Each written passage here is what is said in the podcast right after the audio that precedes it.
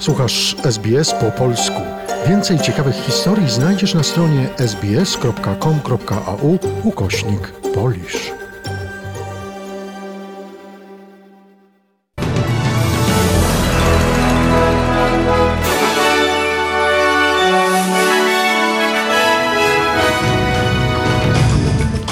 Oto skrót najważniejszych doniesień w niedzielę 15 maja.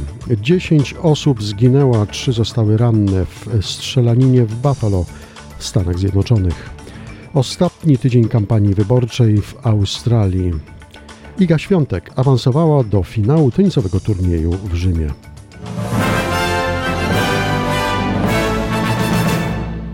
A oto szczegóły rozpoczynamy od doniesień ze świata. 10 osób zginęło, a 3 zostały ranne w strzelaninie w Buffalo w Stanach Zjednoczonych. Policja poinformowała, że sprawca został aresztowany. Według śledczych wszystko wskazuje na przestępstwo o podłożu rasistowskim. Strzelanina miała miejsce w sobotę po południu czasu lokalnego w dzielnicy Buffalo, zamieszkałej w większości przez Afroamerykanów. Sprawcą był 18-letni Peyton Gendron który przyjechał do miasta z oddalonej o ponad 300 km miejscowości Conklin. Ubrany był w strój paramilitarny, hełm i kamizelkę kuloodporną. Podjechał przed lokalny supermarket. Tops wysiadł z samochodu i zaczął strzelać do ludzi. Następnie wszedł do środka i kontynuował strzelaninę. Później oddał się w ręce policji. 11 z 13 ofiar to Afroamerykanie. Prowadzący śledztwo są przekonani, że podczas strzelaniny sprawca prowadził transmisję na żywo w mediach społecznościowych. Na jego hełmie znaleziono małą kamerę wideo. Przechodzimy do doniesień z Australii. Kampania wyborcza zmierza do końca. Pozostał już tylko jeden tydzień do wyborów, które odbędą się 21 maja. Premier Scott Morrison podczas kampanii w Brisbane przedstawił dziś kolejne założenia polityki liberałów, tym razem polityki mieszkaniowej. Premier zapowiada, że prawie półtora miliona osób w wieku powyżej 55 roku życia będzie mogło sprzedać swoją nieruchomość i zainwestować do 300 tysięcy dolarów na osobę z tej sprzedaży w swój fundusz emerytalny poza istniejącym już limitem składki na funduszu. Dochody ze sprzedaży byłyby zwolnione również z wyceny posiadanych aktywów przez dwa lata, co oznaczałoby, że nie wpłynęłyby na wysokość emerytury osoby sprzedającej. Tymczasem lider Partii Pracy Anthony Albanese zapowiedział, że jego rząd przeznaczy miliard dolarów na rozwój zaawansowanego przemysłu wytwórczego w Australii. Dofinansowanie produkcji zbudowałoby według lejburzystów krajową bazę przemysłową i stworzyłoby nowe miejsca pracy, nowe możliwości w produkcji w takich dziedzinach jak transport, obronność, przetwórstwo żywności, nauki medyczne i odnawialne źródła energii.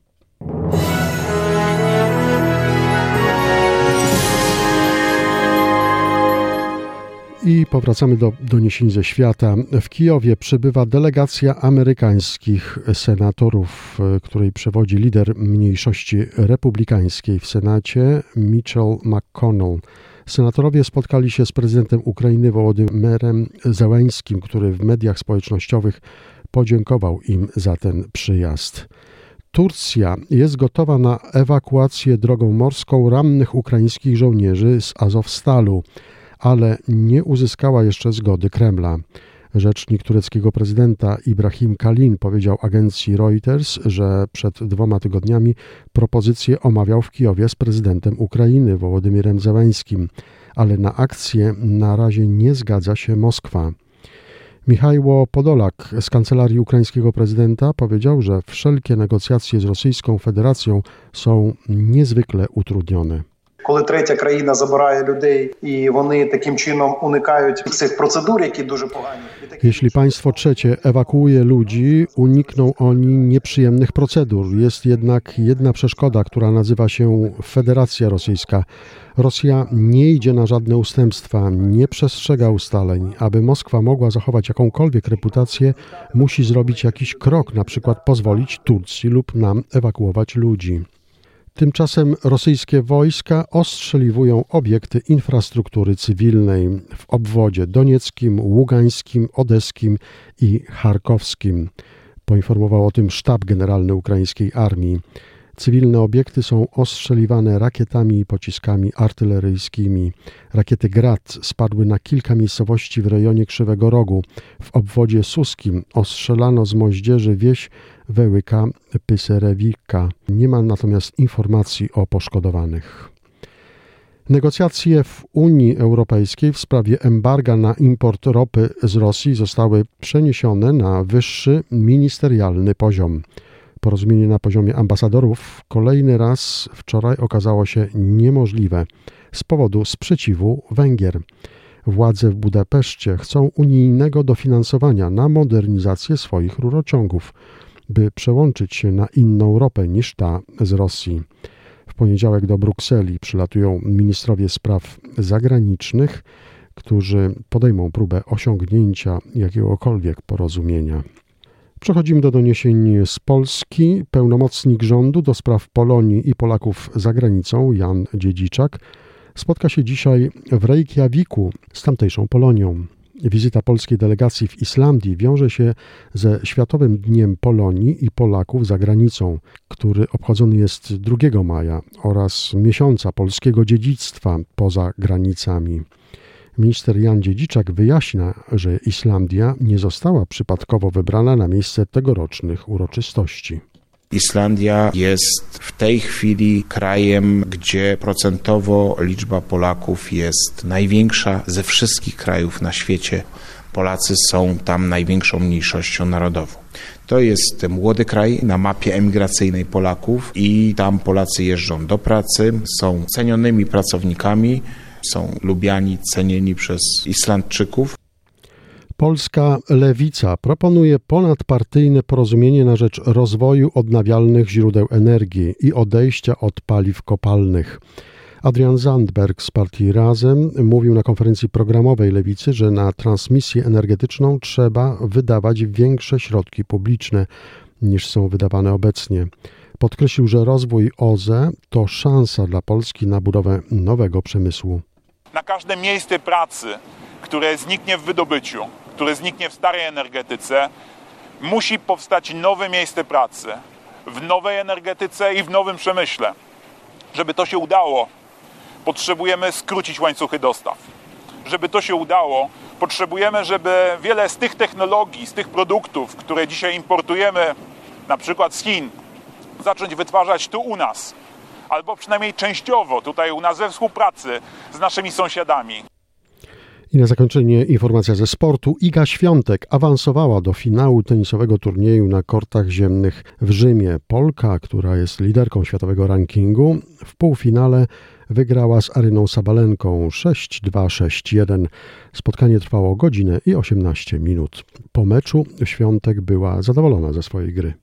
Na pewno jestem z siebie bardzo zadowolona i usatysfakcjonowana, bo zdobyłam dużo doświadczenia przez te pierwsze rundy i faktycznie potrafiłam wdrożyć te wszystkie poprawki, które chciałam, dlatego ten mecz wyglądał bardzo już pewnie i bardzo solidnie się czułam dzisiaj na korcie. Jakbym nie czuła właściwie, że jest coś do poprawy, to nie świadczyłoby to dobrze. Wciąż mam 20 lat i też musimy długofalowo skupiać się na tym, jak mój tenis będzie wyglądać, dlatego cieszę się, że właśnie nawet po takich meczach mój trener ma chociażby kilka dla mnie rad i zawsze jest poprawić. On Jaber będzie rywalką Igi Świątek w finale. Jak na razie Polka jest niepokonana już przez 27 spotkań. Dodajmy, że rok temu Świątek wygrała imprezę w Rzymie. Czas na informację walutową. Kurs średni dolara australijskiego na dzień dzisiejszy wynosi 3 zł i 12 groszy. W przeliczeniu na dolara amerykańskiego wynosi 69 centów. I pogoda w Australii. Brisbane dziś i jutro, w poniedziałek przelotne deszcze, temperatura maksymalna 28 stopni. Sydney dziś przelotne opady, w poniedziałek słonecznie i 24. Canberra dzisiaj przelotne opady, jutro pogodnie i 18. Melbourne dziś i w poniedziałek pogodnie 17 stopni. Hobart dziś i jutro przelotne opady 13. Adelaida dziś i jutro przelotne opady 18 stopni, Perth dziś i jutro pogodnie 22, oraz w Darwin dziś i w poniedziałek słonecznie, temperatura maksymalna 33 stopnie. A w Polsce dzisiaj zachmurzenie małe, temperatura maksymalna w ciągu dnia od 17 do 22 stopni. Przegląd wiadomości przygotował i podał Państwu Dariusz Buchowiecki.